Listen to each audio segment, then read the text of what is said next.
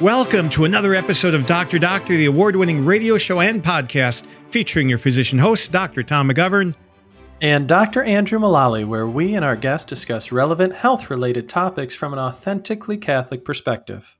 Today, our guests, that's plural, will be heard across the EWTN Global Catholic Radio Network. Joining us will be Kevin Theriot. He is a JD type of doctor, a lawyer from the Alliance Defending Freedom. And we also have our own Greg Burke, the co-chair of the Catholic Medical Association's Ethics Committee, with over 2.5 decades of experience in practical medical ethics at a large medical center. But first, Andrew. Yes, we have a couple of things that we want to go through to kind of set the stage for this conscience rights discussion and religious freedom discussion. Before that, though, I want to make sure that our listeners know about Tom's new book while we still have time during Lent, the book on Christ's Passion and Crucifixion. Tom, can you tell us a little bit about that? A little bit. I can tell you a lot about it, but God bless me, I won't do that. I'll just tell you a little bit. What Christ Suffered, A Doctor's Journey Through the Passion, is the fruit of over 35 years of research and reading and writing on the topic to try to make suffering practical, to help you get to know and love Jesus better through understanding what he went through based on the best historical evidence, which updates a lot of fallacies that are out there. It also teaches us, because I've learned from it too, how to suffer in a way that is more effective and more meaningful in my life. Yeah, there's a lot of things that I think we kind of take for granted regarding the passion, from TV depictions and movies and things of that nature that I was really surprised to learn really are not based in facts at all. So just as a little teaser of folks who have not picked it up yet, I'd encourage you to consider that during Lent and also to tune in because we have a slot on EWTN when you'll be on TV, right, Tom? Yes, Father Mitch Pacwa is going to have me on Wednesday of Holy Week this year, March 31st from 8 to 9 p.m. Eastern on EWTN Live, talking about the book.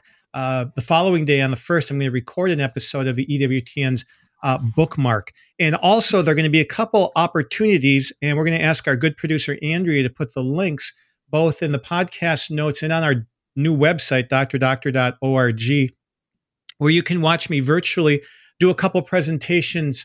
Well, at least one of them will be live on April 8th from Benedictine College in Kansas regarding my book, and that'll be through YouTube Live. Wonderful. So please, everybody, tune into that. And, you know, talking about suffering, one of the ways that increasing numbers of healthcare people suffer are through violations of conscience rights. And so that's one of the reasons we wanted to do the show today. I'm really excited to talk to our guests. But before that, I kind of wanted to talk to Tom a little bit and kind of gauge our experience. You know, it's not necessarily representative, but there were definitely times in my training and especially applying to residencies where, I don't know, things got a little bit sticky where it could have gone either way. I don't know, Tom, if you've ever experienced anything in training. You had shared a story before, I think, on the show when you were wanting to be in primary care, but you had some trouble with your commanding officer regarding your OB rotation. Well, what happened is my first 3 years of medical school, I thought I wanted to be a family physician like you, Andrew. And then I realized I liked family physicians better than I liked family medicine. So at the time, I didn't know what I wanted to be when I grew up, but I knew that I had to do a transitional year internship, 13 four-week rotations in a variety of things. And my first 2 months at this Army hospital were supposed to be OBGYN. And when I told the head of the rotation that I'm happy to be on the rotation, but I will not be able to prescribe contraceptives or assist with sterilizations, I was told, you will be useless. You are not allowed on the rotation. Wow, that was a shocker to me. I guess that's about all there is to women's healthcare, huh, Andrew? At least in some people's eyes. Yeah, well, you're going to be useless if you can't sterilize people, Tom. We know that's the only thing people care about. I say that in jest, hopefully not our listeners. You know, so I had to do 2 months of other stuff, and we won't go into that. But at least later in the year, the family physicians on post let me rotate through there so I could at least learn how to do a good pap smear and pelvic exam on women, which I would need the following 2 years and what I did in the Army. But, you know, that was wrong. It was also wrong when I was applying to work as a Mohs surgeon after fellowship, one of the places I interviewed was a large medical center in the Midwest, in I thought, a fairly conservative area. And after the day of interviews, which I thought had gone well, one of the staff pulled me aside in a stairwell with my wife. I'm on my way out of the building. He pulls me aside. Oh, we noticed that on your CV, it mentioned that you're really active in the Catholic Church. And, I'm Jewish and I'm really nervous about this. And there's an atheist guy on staff and he thinks that you're going to proselytize him. And I'm like, whoa, what is going on here? It's like, it wasn't even brought up once. It's just under a list of other things I'm involved in with some Catholic stuff. And I wasn't quick enough on my feet to realize this is discrimination. What is going on here? This isn't legal. But the practical side of me thought, who wants to work with people with that attitude? But I mean, and this was 25 years ago. Yeah, I think there's wisdom in that, who wants to work in that environment. But unfortunately, I do think there's a lot of people who are put in those positions, against their will, or at times when they don't have the ability to adjust their surroundings. We're very blessed, I think, in the role of a physician where we can largely relocate or take a different type of job or that type of thing. But I know there's a lot of people who work in healthcare who don't have that type of autonomy with their role. And you hear about these stories of folks losing their jobs. And unfortunately, a lot of these issues, especially related to women's health, but also end-of-life issues, have become ideological litmus tests for people in the hiring process. And, I run a small practice. Well, what happened to you, Andrew, when you were going through residency applications? Didn't you experience some of this? I did, and I my story is a little different. I knew I wanted to do family medicine, but I was really kind of looking around for a program where you could do extra training in things like colonoscopies. It's something that I do. I really enjoy. And so I had a very few number of residencies that I looked at and went to visit. And one that I really liked, I'd say, was probably a lead contender. I did a month-long audition rotation there, which a lot of people do in medical school to make sure it's a good fit. The whole month went really well. And they're like, yeah, we're really excited. We'll do your interview while you're here. And I was getting a little bit cocky, I guess, because it was going so well that I wanted to drop the Catholic stuff on him right there. Just kind of caught him off guard, see what he thought. And the program director said, I've met people like you before. We've accepted them, so I don't think that'd be a problem. But we were able to always change their mind before they graduated in regard to abortion and birth control. Wow. And abortion also? Wow. Well, our conversation primarily surrounded birth control being in family medicine, but they had a robust OB training program where you get to do C-sections and things for practicing where you don't have a lot of medical support. But that was one of the things that, kind of the same issue. I thought, whether they'll have me or not, this is probably not going to be the best fit, regardless if they tried to change my mind, so to speak. But it's going to be an environment where I can't thrive at all. And ultimately, a different story, how I ended up here in Fort Wayne. It was truly a blessing because it was juxtaposed with my interview here where the program director, not a Catholic, very nice gentleman, was reading through my CV. And he said, oh, you went to Ave Maria University. That's Catholic.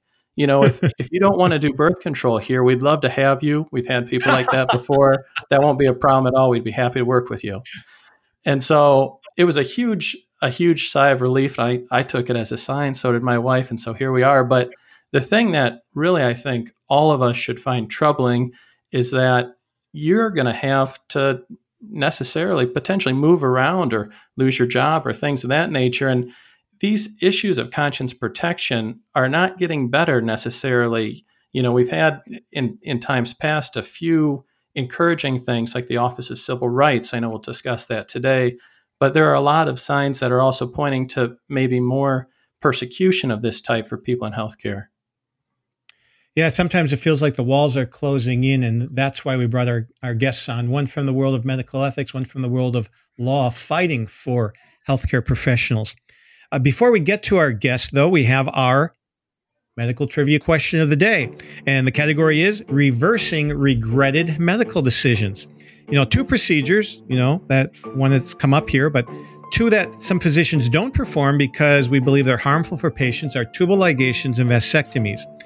reversing these procedures has actually become more common. So it's a two-part question. According to Brigham and Women's Hospital in Boston, what's the success rate for achieving pregnancy for women who have had their tubes untied? And the second question, in a review of over 1,900 patients with vasectomy reversals reported in 2018, what is the success rate for spurring, being able to travel, and the pregnancy rate for women helping their wives achieve pregnancy after a vasectomy reversal? So we'll be back with those answers toward the end of the show, but after the break here on Dr. Doc. Welcome back to Dr. Doctor, where Andrew and I are glad to bring you both Greg Burke and Kevin Theriot. Greg is an internist, internal medicine specialist, who is the Chief Patient Experience Officer at Geisinger Medical Center in Danville, Pennsylvania. He's also the medical director of both a nursing home and a rehab hospital. And for today's episode, he's here because of his expertise in medical ethics. He's co-chair of the CMA Ethics Committee. He has over 25 years experience on ethics committees and dealing with practical ethical conundrums in medical practice and writing and speaking about them. Kevin Theriot is a senior counsel and vice president of the Center for Life at the Alliance Defending Freedom. He's been there since 2003. He directs the work of team members with these kind of small goals. I think he needs to expand his horizon. He's just trying to overturn Roe v. Wade, defend pro-life speech, and battle against physician-assisted suicide. Maybe he'll up his game after this episode. I don't know. But he's been lead counsel or co-counsel in numerous cases, preserving freedoms of speech and religion, even including the current nominee for Secretary of Health and Human Services. He's done a lot of great things after earning his law degree at Vanderbilt University Law School. He's also a member of the U.S. Supreme Court and numerous federal district and appellate courts. Greg and Kevin, welcome to Dr. Doctor. So first of all, definition of conscience. Kevin, first to you. According to the law, what is conscience? It's a conviction based upon moral or religious principles that guides your life. Greg? Pretty simple. According to the church. Conscience, I think, is probably the most fundamental aspect of what it is to actually be human. It's our ability to distinguish between good and bad action, and then to actually cooperate in the virtue of integrity, that you are true to what you know to be good and bad. And I think it's probably the fundamental part of a person's character is the ability to follow conscience. It's a little bit deeper, philosophically and maybe even metaphysically, to think of it that way. So those definitions sound pretty important. It's hard to believe that there are some people who feel like maybe that's not important or it's a secondary right compared to others. What is the basis for believing that there is even a right to conscience protection? Well, from a legal perspective, it's based on the founding documents. All men are created equal, and we have certain rights that are given by our Creator. It's a founding principle to our way of government and our system. So I think it's not only metaphysical and religious, but it also has very practical implications. And George Washington, I'm going to butcher the quote, but he said something like this. He said that in order for a democracy to work, you have to have religion because people have to self-govern. And the only way you can self-govern is if you have a conscience. Greg, how would you answer that? Yeah, well, no, that's an excellent answer. I think up until recently, most religious and secular authorities would agree that conscience is the fundamental human right to follow conscience. It seems, I think in an era of moral relativism, that it now has sort of a secondary status and is seemed regulated to just personal belief and habit and preference. But for millennia, that was not the case. And I think, most lawyers and clerics and pretty much anybody with a thinking brain would say, no. Conscience is the key to a person's happiness in life and has to be protected at every angle, at every moment. Kevin, what is the relationship between conscience rights, which we're talking about, and religious freedom or individual freedom? Because I think a lot of folks tend to conflate those, and as easy as they can write off people who believe in religious things they can write off conscience protection as well. Is there a difference there legally? Well, from a legal perspective, there is. I haven't really thought about whether there's much difference from a metaphysical or a practical perspective. But the bottom line is the First Amendment to the United States Constitution protects religious freedom. So there is built-in constitutional protection for those with convictions or conscience that is based upon religious belief. But our system of government and in our Supreme Court has recognized that we also protect moral convictions, the conscientious objectors to participating in war that were made famous in the Vietnam era. They didn't have to have a religious basis for not participating in the war. As a matter of fact, many of them didn't. But their ability to not participate, even though it was similar to some religious convictions like those of the Quakers, it was still protected. And so from a legal perspective, I think both are protected, but some religious convictions, if your conscience is based upon religious convictions, you get some more protection, generally speaking. You know, I'm reflecting on that too. Thank you, Kevin, for that insight. It seems to me, particularly in medicine and professional ethics, you know, this dilemma now revolves around patient autonomy versus the physician's conscience, as they would say. But I think a lot of the issues that we debate, and even working as you're working with Roe versus Wade, I don't necessarily have to be framed as religion. Some of these are just basic ethics and morality plays that play out in everyday life. And I wonder and be interested in your opinion here. I'm asking a question. I'm not the interviewer, but you know, have we made a mistake in necessarily regulating or relegating rather these issues to religious issues? I know President Biden often states he doesn't want to involve himself in the abortion issue because it's a religious issue, and he has a different religious opinion than secular legal opinion. I would argue, dear Mr. President, it's not a religious question. It's a question of human ethics and morality that goes outside of any religious divine revelation. I think you're right. And just a practical example is the March for Life. So the March for Life, headed up by Jeannie Mancini, does the annual march that is just if you've never gone, you should go. Let me give a little plug for Jeannie. Mm-hmm. It's just so encouraging. All the young people and how just committed they are to protecting life is fantastic. But, you know, March for Life is not a religious organization. They have decided to, even though I think Jeannie is a devout Catholic and many of their staff are very religious, and the reason for their conviction is religious, they've decided to be secular because there are pro-life people, for instance, that aren't religious. And so they wanted to appeal across the board and to make a statement to exactly what you're alluding to, Greg. And that is, look, it shouldn't matter what your religious convictions are.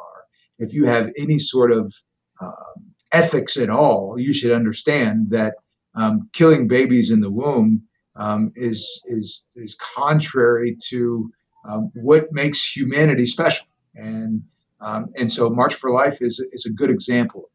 So Kevin, I think where Greg might be going with this, and something that I've wondered and heard, is that going after this either as conscience protection or as religious freedom is too narrow or isn't a good way from a legal standpoint, that there's a stronger way to do it, but I'm not clear what that stronger way might be. Or is conscience the best way to go after these protections for doctors and nurses? Mm-hmm.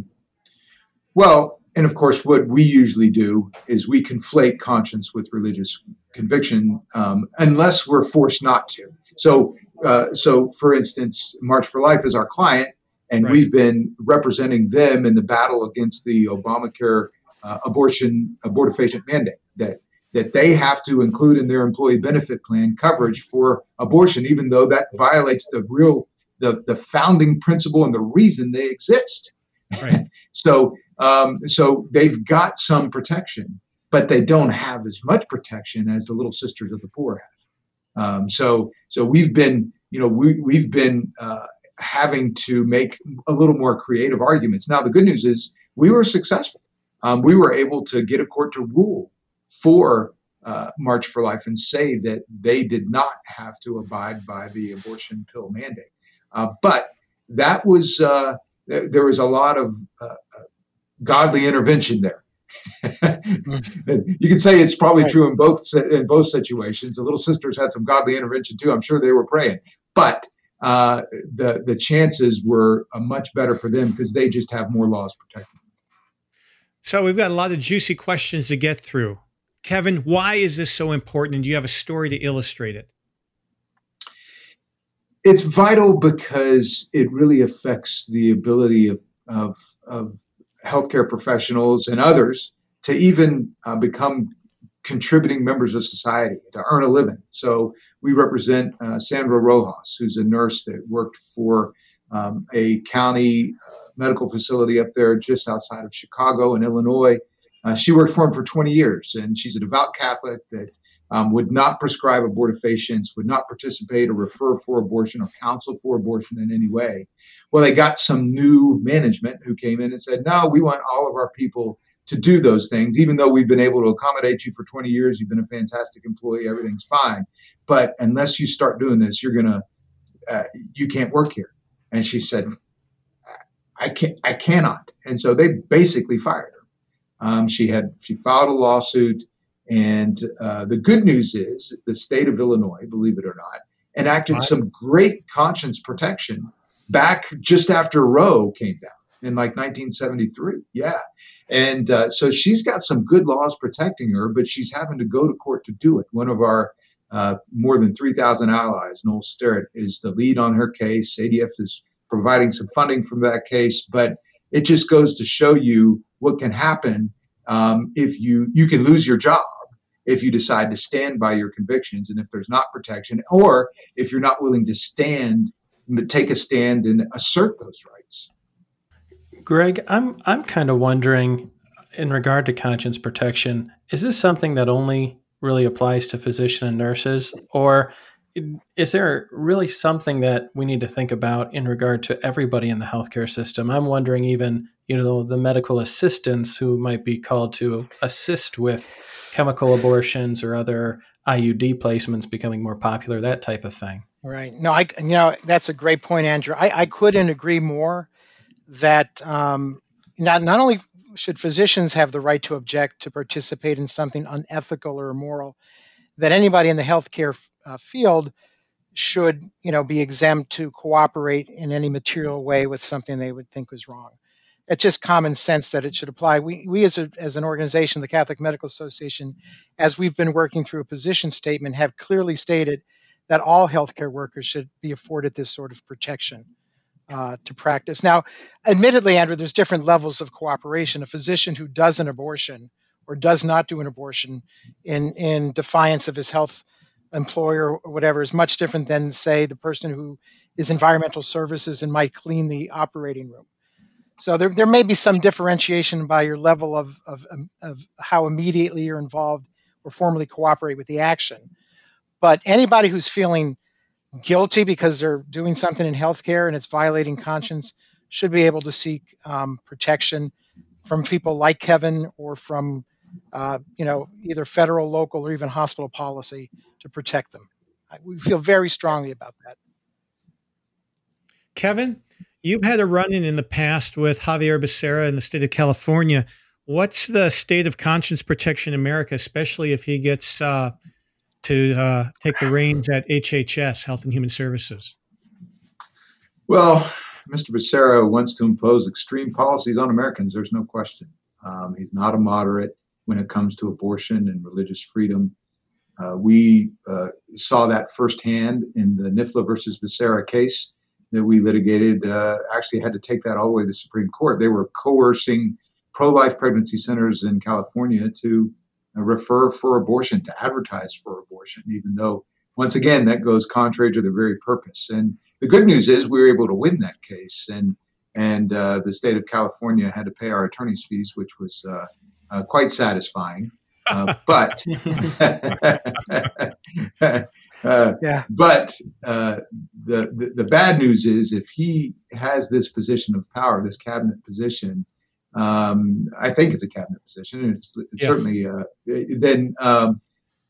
He's gone on record as being very pro-abortion. He opposed the ban on partial birth abortion back when he was in the legislature, and of course Planned Parenthood and NARAL love him. They gave him 100% rating, and he opposed the ban on abortion that protected children from abortion because of their sex, a huge problem throughout the world.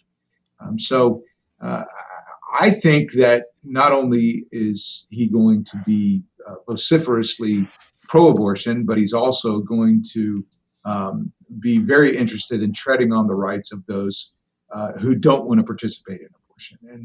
And you'd think that President Biden, because of his Catholic convictions, would take that into account when appointing him. But so far, we haven't seen that. So, Kevin, how do you keep a positive attitude when there are people in power that are doing things like that? Because some people have a tendency to think, Chicken Little, the sky is falling, we don't have any protection. How do you view the big picture? Well, I'm laughing because you remind me of my good friend Ken, because he says, how do you not just get mad all the time? How come you're just not ticked off all the time? And we just have to remember that that the church is going forward. He's promised that. And God's purpose is going forward.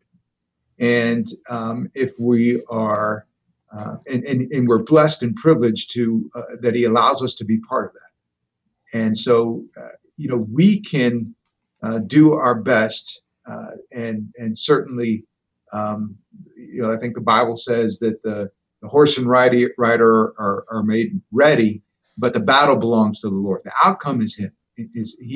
And so we could do our very best, and certainly that is not only important, but it's commanded by Scripture. But we also have to trust him and believe that he's in control. And the fact of the matter is that he allows us to be part of his plan. And sometimes his plan doesn't work out the way we want it to, but sometimes, just like yesterday, it does. And we get a great win in the Supreme Court.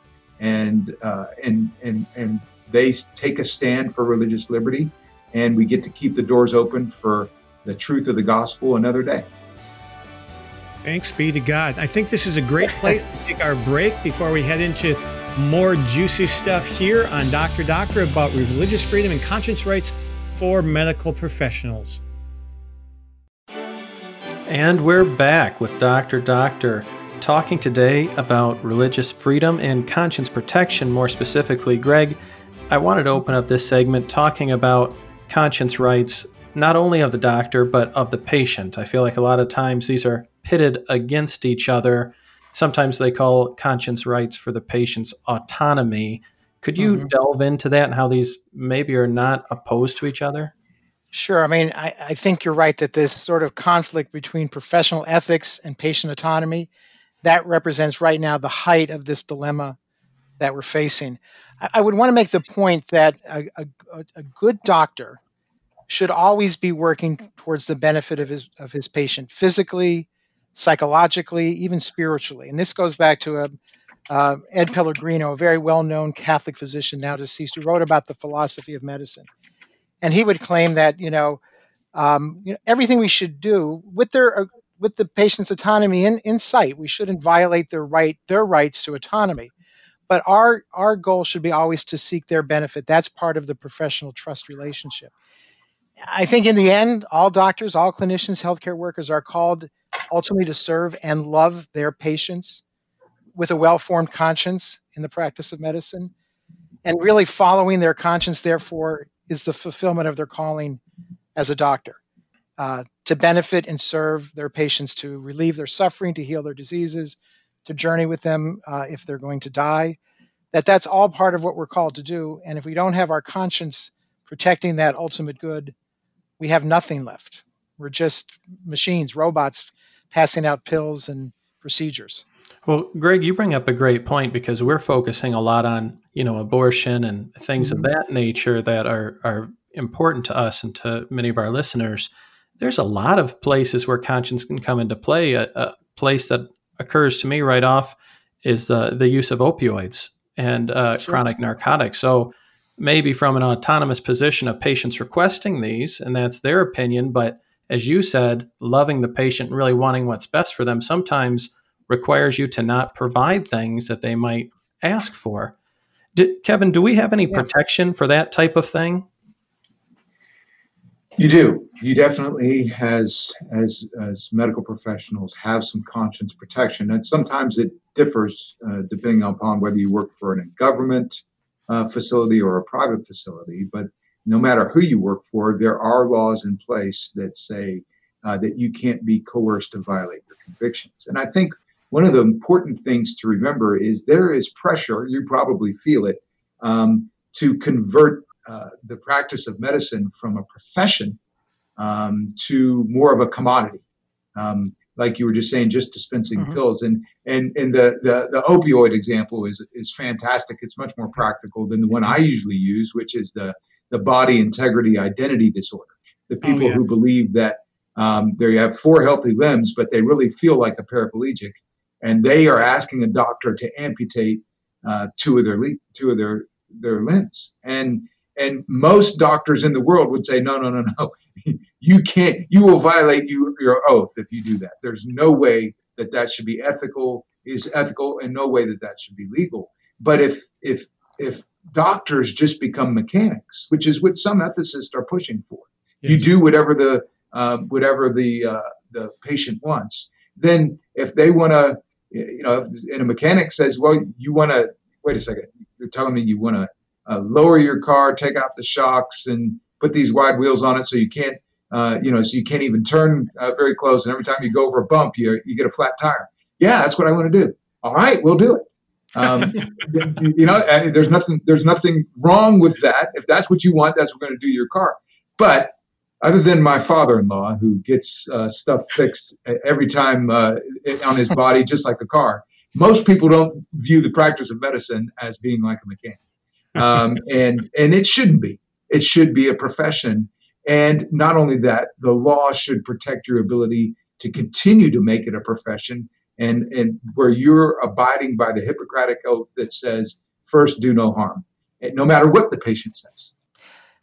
I have another question. Here I go with my questions. This is such a good conversation. I think it's a good questions, Greg. We're going to get you. No, but I think it hits upon something. Kevin, does in the legal profession, do you have conscience protection? Is it just medicine that is under assault, or are there other fields now that are looking out for protection of conscience? Right. Well, and the answer is yes, we do have conscience protection, and yes, it is under assault. It is under attack. This whole idea that the term discrimination has been hijacked to be used by the left to basically say it's whatever you're doing that we disagree with, or whatever you're doing that we think you should be doing that you don't want to do. That's discrimination, and of course that's ridiculous. But that's what they've done. And in the legal profession, generally speaking, lawyers should not take on cases where they cannot be a zealous advocate for the individual that's hired them. And and if you have a religious or a moral conviction not to, for instance, advocate for the death penalty, you should not have to advocate for the death penalty. And most people would agree with that. But there is an effort in several bars around the country, in different states, to say that if for instance, somebody wants to hire you to file a lawsuit because they feel like their same-sex marriage is being discriminated against, you have to take that case if that's the kind of case that you normally take. And if you would take the same case for a heterosexual couple. And of course, that's very similar to the attack that's going on against doctors right now. Thank you. So, Kevin, it sounds like, to put it simply, that according to certain people in our country, patients have a right to conscience, but doctors and nurses don't in their professional capacity. Does that summarize it? Yes, I think it does. And you, especially if you define conscience as whatever you feel. So that's extreme subjectivism. Yes, exactly. Truth has become relative, and is not there's no such thing as objective truth. So if that's your truth, then we have to acknowledge it, and not we as professionals, whether we're doctors, lawyers, or whatever. Kevin, can you tell us about some of the ongoing legal battles that ADF is working on currently? Sure. We've got some really, I think they're exciting cases, but you know, the old saying that to him who is good with a hammer, everything looks like a nail, you know, so I'm pounding in nails all over the place. But we've got a great case in North Carolina where we're representing the North Carolina legislature. North Carolina has a lot of common sense laws that regulate abortion, you know, a waiting period, the requirement that women get counseling beforehand, because this is a big decision that many regret and has negative implications for their life. Well, all of those regulations, or many of them, are being challenged by Planned Parenthood, and we are representing them in the court right now. What Planned Parenthood is trying to do is establish a right to abortion in the North Carolina Constitution, which has never been discovered before. So it's very similar to what happened in Kansas. So we're involved in that case. Another really interesting case is in North Dakota. North Dakota passed a law that said that women who are getting ready to have an abortion need to have informed consent. They need to be properly informed of what they're doing so they don't regret it later. And two aspects of that is, number one, they have to be informed that they're going to be terminating the life of a whole separate intact human being when they do that. And the other thing they have to be informed of is if they're doing chemical abortion, that if halfway through, after taking the first pill of the two-pill process, they change their mind, there is a possibility that the process can be stopped. And so that was challenged by the American Medical Association, and we're in the process of litigating that. It's really amazing to me that the American Medical Association is opposing a law that allows women to have more information. But that's where we're at. But the AMA only represents what, about 1 in 5 physicians also. And falling, I would say. They certainly don't. I think they describe themselves as the largest largest organization representing medical professionals. So, Greg, they are. And Greg, I wanted to ask you also about a new law that's coming up, and I'm sure Kevin will have some insight too, on the Equality Act. I guess not a law yet. They're debating it. They're trying to make it a law. I can only imagine that's going to present some unique challenges. What do you foresee, Greg? Yeah, I do. And I think, you know, at the onset, you know, there's always things we agree upon. So I think I would certainly agree as a Catholic. I'm sure all of you on the call would agree that, you know, folks should not be treated with discrimination, unjust discrimination, bias, bigotry, and so on. So that's a no-brainer. I think we're all agree on that. The biggest issue I have with the Equality Act is how it alters biology and reality in some ways. I've been practicing medicine for 30 years. I know the difference between male and female. I take care of transgendered patients. It's not an issue for me to recognize that difference while respecting the human being. My greatest concern is being forced to deny that reality using a pronoun that doesn't describe things accurately. Because then I'm lying. And that's a virtue that I mentioned earlier about integrity. So that if I'm saying something I know not to be true, you know, as a scientific biological fact, a chromosomal reality, that scares me because I would be forced to lie. And that, to me, has nothing to do with treating people with respect or helping them with illness or being available for emergencies. But I can't participate in what I would see as a lie. So I see you're showing a picture of Thomas More. There's an example for all of us. I cannot lie. And that is a very strong, deep concern. And I can tell you in the current culture, I share this view with leaders in my organization that are fairly, you know, prominent in the organization that share this view but are afraid to speak it.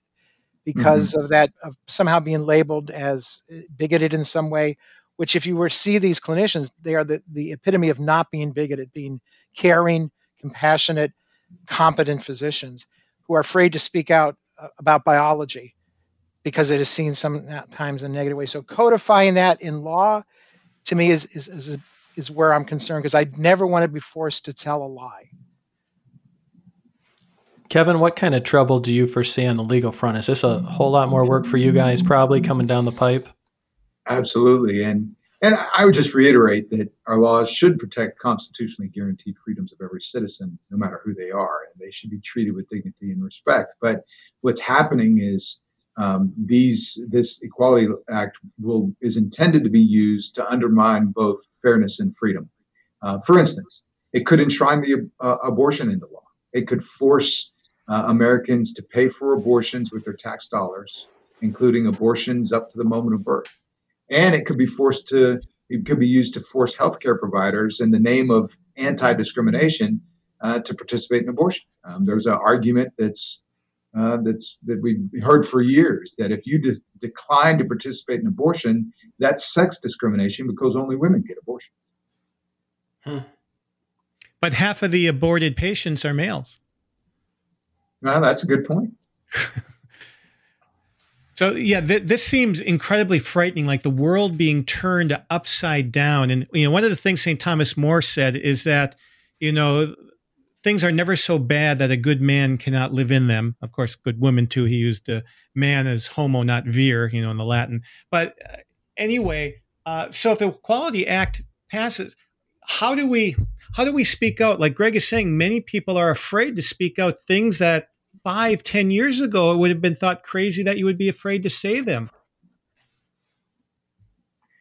Yeah, it's a huge issue. This whole cancel culture that says that if you say something that we disagree with, we have the right to censor you. We have the right to shut you up, which is completely contrary to what we grew up with, and that is that, hey, look, I disagree with you, but I'll defend your right to say what you want to say. Yeah, that is, yeah, exactly, and that is foundational. That concept of free speech that you let the marketplace determine the benefit or the validity of an idea, not the government or not big tech, is where we're at right now. Yes. Is if you say something that big tech disagrees with and it's not woke enough, then you can lose your platform. So the answer is, I mean, the good news is the First Amendment and the free speech clause of the First Amendment is still very much intact. I think the ruling from yesterday, the Supreme Court that we won, I was a free speech case. And the Supreme Court summarize that for listeners so they know which case we're talking about. Sure, that was the Chike Uzabunum case out of Georgia, and he was a student that was censored on campus because he was preaching the gospel. And essentially, what happened is the university said, "Well, we violated your rights, but we're going to stop doing it in the future. Therefore, you should just go away. You don't get any compensation for the fact that we violated them in the past." And the Supreme Court said, no, free speech rights are too important for that. And that was an 8-1 vote, right? An 8-1 vote. So I think that bodes very well for free speech in our country, despite the fact that you've got even the media, which is just so counterintuitive to me, the media advocating for this this cancel culture, which and their whole bottom line is based upon the First Amendment. Yes. Yeah, the last people you'd think would be oblivious to free speech. You know, Kevin, I had a question in regard to the Office of Civil Rights. We were really excited. Yeah, the Department of Civil Rights under HHS.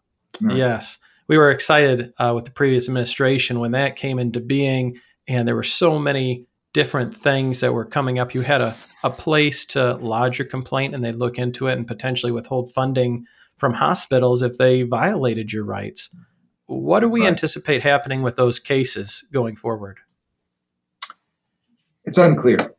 You're right that it was awesome having an advocate there, some good people in place that really believed in right of conscience, really believed in freedom of speech and protecting those that may not be going along with the flow, and because of their convictions tell them otherwise. And so what will happen with those complaints? Well, at least what happened in previous administrations that weren't as favorable to rights of conscience and freedom of speech, they just languished, never pursued them, and eventually maybe found a way to get rid of them without actually enforcing the law.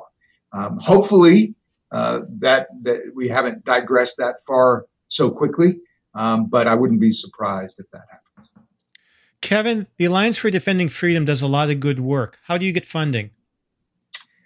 We get funded, just a few dollars at a time, most of the time, from generous donors across the country. We do all of our work free of charge, and I think and we have a great department that tells people about our work and allows you to partner with us so that we can protect life and liberty and family. Just go to ADFlegal.org and you can figure out how we get our money and what we do with it. ADFlegal.org. Please go there. You may be protecting someone you know, love, or who takes care of you. Greg, what are some final thoughts you have? No, I wanted to thank Kevin again, because I think this is one area where the legal profession and the medical profession need to work together. It is so important that we continue to have the right to practice medicine that is patient-centric, that is loving and compassionate, and based in good science. So I just can't make that point strong enough. The whole future on our profession depends on what the outcome of this whole debate will be. And Kevin, what final thoughts do you have for our listeners on this topic? I just want to say that we appreciate groups like Catholic Medical Association, have a hard time saying it, standing up. Because, it's one thing to have rights, but it's another thing to be brave enough to assert them. Because in this day and age, you're going to take some hits in the media. Thanks be to God. Thank you for being out there for us, Kevin. I just love you people at ADF. I look forward to meeting some of you at Napa Institute this summer, where I first met you guys. God bless you. We'll be back with the end of this episode of Dr. Doctor in a moment. And we're back with Dr. Doctor and the answer to the medical trivia question. Yes. So in reversing some regretted medical decisions, what is the success rate for achieving pregnancy for women who have their tubes untied? According to Brigham and Women's Hospital in Boston, it's between 50 and 80%. How about when vasectomies are reversed? What percent of the time do enough sperm get through that could help achieve pregnancy? 87% of the time. And they achieve pregnancy in about 50% of those couples. So regretted decisions can be turned around, even as was alluded to in the discussion, and we've recorded an episode that will air soon on reversing an abortion after the first abortion pill, but before the second. Even that has a greater than 50% survival rate for the baby. Second chances, what a blessing. Never feel like you're without opportunities. Andrew, what are your top three takeaways for this episode? Tom, I really enjoyed talking to these guys. This is something that I think for people in the CMA, and really, I think for a lot of people, this weighs on their hearts. And so I guess my top takeaway was that this is not a religious issue that only hooky religious people care about. This is a fundamental human rights issue, and it's a patient's rights issue. As Greg described beautifully, patients deserve to have physicians and medical professionals who will follow their conscience so that they can get good care. You don't want a conscript, and you don't want a vending machine. Maybe some people do, but many don't. And so it's a human rights and patients' right issue. I think the other thing that was very telling was from Kevin, when he had mentioned the 8-1 decision protecting free speech with the case that the ADF was involved in. So he made the comment that free speech is alive and well in America. I think sometimes you watch the news cycle and you don't feel that's the case, especially with big tech, which we discussed. But there is a lot of legal protection, as he said, if you're willing to stick your neck out for it. And then I guess lastly, the biggest takeaway, I think many of our listeners feel like, what do I do to help? How can I help? Biggest things, support ADF, Alliance Defending Freedom. Donate if you can. Pray for the people involved in this. Pray for your medical team, especially the folks at the CMA and at the ADF. And then I always like to encourage as well, write your representatives and congressmen and senators. You really have probably more pull than you can appreciate when they get something from you, especially if they get things frequently, you're on their radar. So I encourage folks to take action where they can. I agree with all of those things. And I'm just so thankful. Kevin is actually going to take some time out in April to go to Benedictine College, where I and some other CMA members and medical students will be, to help prepare pre-medical students and nursing students for their lives as Catholic medical professionals who are Catholics, who happen to be doctors and nurses, not doctors and nurses who happen to be Catholic. And this summer, I hope again to see the Alliance Defending Freedom out at the Napa Institute. And in fact, because of experiences I've had with them, I have become a donor to them. I believe so strongly in what they are doing. And what Kevin said, they were looking for partners. So if you can donate, $10, $20 to them, it helps preserve these rights that are ours in our country. And so we come to the end of yet another episode of Dr. Doctor, the award-winning and official radio program and podcast of the Catholic Medical Association. Please share the good news of Dr. Doctor with a friend. Invite them to listen on their favorite podcast app. Please also rate and review our show to help new listeners find us. You can also find all of our episodes on our website, drdoctor.org. Please check out the old episodes. There are some that you may have missed. And be sure to tune in next week for your appointment with Dr. Doctor. This is Dr. Tom McGivern. And Dr. Andrew Mullally signing off until your next dose of Dr. Doctor. Dr. Doctor is the official radio program of the Catholic Medical Association, whose members are dedicated to upholding the principles of the Catholic faith in the science and practice of medicine. The views expressed on Dr. Doctor do not necessarily represent those of your co-host or the Catholic Medical Association. Have a question for our doctors or a topic you'd like to hear about? Call or text your questions to the Holy Cross College text line at 260-436-9598 or fill out the form at drdoctor.org. Tune in for new episodes every Friday and find all our past episodes at drdoctor.org. This show is a production of the Spoke Street Media Podcast Network. For more great podcasts, visit spokestreet.com.